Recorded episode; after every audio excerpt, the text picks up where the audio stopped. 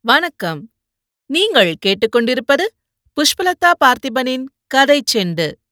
அமரர் கல்கி அவர்களின் பொன்னியின் செல்வன். பகுதி இரண்டு. சுழற்காற்று. அத்தியாயம் இருபத்தி ஆறு ரத்தம் கேட்ட கத்தி. அந்த வீர வைஷ்ணவர் எப்படி அங்கு வந்து சேர்ந்தார் எதற்காக வந்திருக்கிறார் என்பதைப் பற்றி வந்தியத்தேவனுடைய உள்ளம் கலக்கமடைந்திருந்தது. ஆயினும் அதை அவன் வெளியில் காட்டிக் கொள்ளவில்லை. என்ன வேடிக்கையை சொல்வது? சற்று முன்னால்தான் உங்களைப் பற்றி நினைத்துக் கொண்டேன்.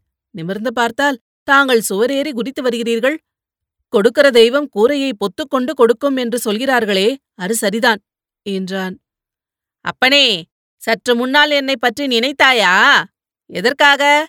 இந்த நரமானுஷனை பற்றி நீ ஏன் நினைக்க வேண்டும்?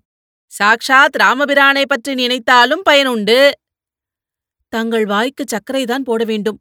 முதலில் நான் ராமபிரானை பற்றித்தான் நினைத்தேன். இங்கே வரும்போது கடலில் அக்கரையில் ராமேஸ்வர கோபுரம் தெரிந்தது. ராமர் அங்கேதானே சிவனை பூஜை செய்து ராவணனை கொன்ற பாவத்தை போக்கிக் கொண்டார் என்று எண்ணினேன். நில்லு தம்பி நில்லு!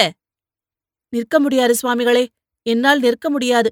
நடந்து நடந்து நின்று நின்று என் கால்கள் கெஞ்சுகின்றன. தாங்களும் கருணை புரிந்து உட்காருங்கள். அப்புறம் ராமரை பற்றி நினைத்தேனா? உடனே ராமபக்தனாகிய அனுமாரைப் பற்றி நினைவு வந்தது.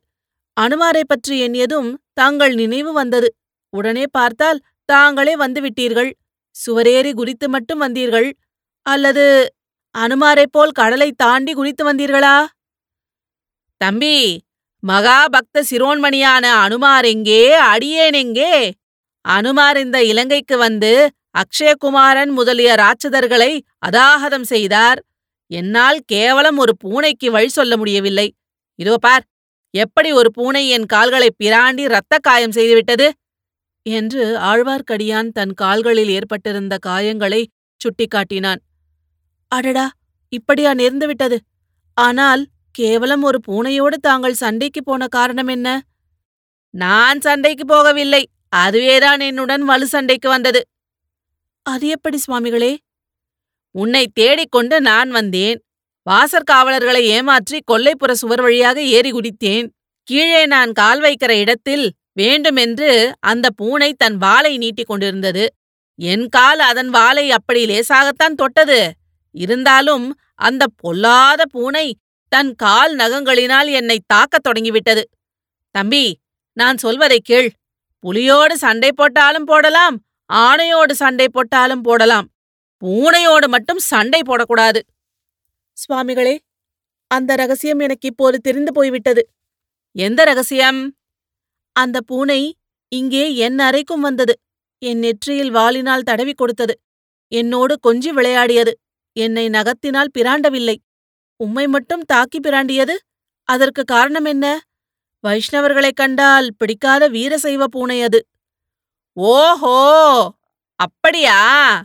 இந்த யோசனை எனக்கு தோன்றாமல் போயிற்றே.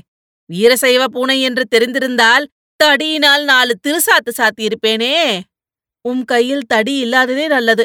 ஏனென்றால் இந்த க்ஷேத்திரத்துக்கு வந்ததிலிருந்து என் உடம்பிலே கூட வீரசைவ ரத்தம் கொதிக்கத் தொடங்கியிருக்கிறது. என் உரையில் உள்ள கத்தி வீர வைஷ்ணவ ரத்தம் வேண்டும் என்று அழுகிறது. நீர் எனக்கு செய்த பேருதவியை நினைத்து அதை அடக்கி வைத்திருக்கிறேன். அப்பனே உனக்கு நான் ஓர் உதவியும் செய்யவில்லையே? வைஷ்ணவரே தங்கள் சகோதரியாகிய பழுவூர் இளையராணியைப் பற்றி எனக்கு நீர் சொல்லவில்லையா? ஆமாம் சொன்னேன். பழுவூர் இளையராணி கடம்பூருக்கு அருகில் மூடு பல்லக்கில் போனபோது திரை விலகியதே அப்போது அந்த தேவியை நீர் எனக்குச் சுட்டிக்காட்டவில்லையா? ஆமாம் அதனால் என்ன? சொல்லுகிறேன். அதே பல்லக்கு தஞ்சை கோட்டைக்கருகில் சென்று கொண்டிருந்தபோது நான் பார்த்தேன். பல்லக்கு சுமப்பவர்கள் வேண்டுமென்று வந்து என் குதிரையின் மேல் இடித்தார்கள். நான் நியாயம் கோருவதற்காக பல்லக்கின் திரையை விலக்கி பார்த்தேன். உள்ளே இருந்தது யார்? பழுவூர் இளையராணி சாக்ஷாத் நந்தினி தேவிதான். ஓஹோ நீ அதிர்ஷ்டசாலி. நான் ஆன மட்டும் முயன்றும் நந்தினியை பார்க்க முடியவில்லை. உனக்கு அது கைகூடி விட்டதே. அதிர்ஷ்டம் வரும்போது அப்படிதான் தானாகவே வரும். அப்புறம்? நான் தங்கள் பெயரை சொன்னேன். தேவிக்கு முக்கியமான செய்தி தாங்கள் சொல்லி அனுப்பியதாக கூறினேன்.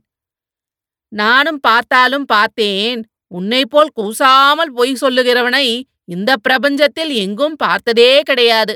வைஷ்ணவரே என் மூதாதைகளுக்கு கவிஞர்களின் பேரில் மிக்க பிரியம். அவர்களே கவிதைகளும் பாடியிருக்கிறார்கள். அதனால் என்ன? கவி பரம்பரை ரத்தம் என் உடம்பிலும் ஓடுகிறது. அதனால் சில சமயம் கற்பனை பொங்கி வருகிறது. உம்மை போன்ற பாமரர்கள் அதை பொய் என்று சொல்லுவார்கள். நல்லது அப்புறம் என்ன நடந்தது? என் கற்பனையைக் கேட்டு வியந்து நந்தினி தேவி பழுவூர் முத்திரை மோதிரத்தை கொடுத்தார். அரண்மனையில் வந்து பார்க்க சொன்னார். போய் பார்த்தாயா? பின்னே பார்க்காமல் இருப்பேனா? உடனே போய் பார்த்தேன். என் வீர தீர பராக்கிரமங்களைப் பற்றி நானே சொல்லித் தெரிந்து கொண்ட நந்தினி தேவி எனக்கு ஒரு முக்கியமான வேலை கொடுத்தார். அது என்ன வேலை? இந்த இலங்கையில் மதுரை பாண்டிய வம்சத்து மணிமகுடமும் இந்திரா மாலையும் இருக்கின்றனவாம். இலங்கை அரச குடும்பத்தார் மலைநாட்டில் ஒளித்து வைத்திருக்கிறார்களாம். அந்த நகைகளை எப்படியாவது தேடிக் கொண்டு வந்துவிடு என்று சொல்லி அனுப்பினார். அது இவ்வளவு கஷ்டமான வேலை என்று எனக்கு தெரியாமல் போயிற்று. பெரிய பழுவேட்டரையரின் பொக்கிஷத்தில் உள்ள ஆபரணங்கள் ஆயிரம் கழுதை பொதிகணம் இருக்கும் என்கிறார்கள். அவ்வளவும் இளையராணிக்கு போதவில்லையாக்கும். சரி கொண்டு வந்தால் உனக்கு என்ன தருவதாக சொன்னாள்? தஞ்சை கோட்டை காவலை சின்ன பழுவேட்டரையரிடமிருந்து பிடுங்கி எனக்கு தந்து விடுவதாக சொன்னார். தம்பி தம்பி தஞ்சை கோட்டை காவல் உனக்கு கிடைத்தால் தட்டு தடங்கில்லாமல் நான் கோட்டைக்குள் வரலாமல்லவா? அழகாய்தான் இருக்கிறது. எனக்கு தஞ்சை கோட்டை காவல் கிடைக்கிற வழி என்ன? நான் தான் இந்த ஊரில் வந்து இப்படி அகப்பட்டுக் கொண்டேனே? என்று வந்தியத்தேவன் மிகவும் சோகமான குரலில் கூறினான். ஏன் அகப்பட்டுக் கொண்டாய்? எதற்காக உன்னை சிறைப்படுத்தியிருக்கிறார்கள் தெரியுமா? என்று ஆழ்வார்க்கடியான் கேட்டான். பழுவூர் ராணி கொடுத்த முத்திரை மோதிரத்தை என்னுடன் கொண்டு வந்தேன். இங்கேயும் அதற்கு செல்வாக்கு இருக்கும் என்று எண்ணினேன். அதுதான் தவறாய் போயிற்று. அது தவறுதான் தம்பி. பெரிய தவறு. இங்கே சேனாதிபதி கொடும்பாளூர் பெரிய வேளார் அல்லவா? பழுவூர் வம்சத்துக்கும் கொடும்பாளூர் வம்சத்துக்கும் பெரும்பகை என்பது உனக்கு தெரியாதா? தெரியாமல் வந்துதான் அகப்பட்டுக் கொண்டேன். என்ன செய்கிறதென்று தெரியவில்லை. தம்பி நீ கவலைப்பட வேண்டாம். கவலைப்படாமல்? உன்னை விடுதலை செய்வதற்காகவே நான் இங்கு வந்திருக்கிறேன். ஓஹோ! உன்னை ஒரு சமயம் ஒரு உதவி கேட்டேன். நீ மறுத்துவிட்டாய். ஆயினும் நான் உனக்கு உதவி செய்ய வந்தேன். என்னுடன் எழுந்து வா. இந்த கணமே இச்சிறையிலிருந்து தப்பிவிடலாம். வைஷ்ணவரே தாங்கள் சீக்கிரமே இங்கிருந்து போய்விடுங்கள். ஏனப்பனே என் உரையில் உள்ள கத்தி அதிகமாய் புலம்பத் தொடங்கியிருக்கிறது. ஒரு வீர வைஷ்ணவனுடைய ரத்தம் வேண்டும் என்று கேட்கிறது.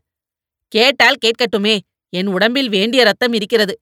உன் கத்திக்கு தேவையானால் கொஞ்சம் சாப்பிட்டு விட்டு போகட்டும். நீ எழுந்து என்னுடன் வா. இல்லை நான் வர முடியாது. காரணம் என்ன? கண்ணை சுற்றிக் கொண்டு எனக்கு தூக்கம் வருகிறது. எத்தனையோ நாளாக இரவில் நான் தூங்கவில்லை.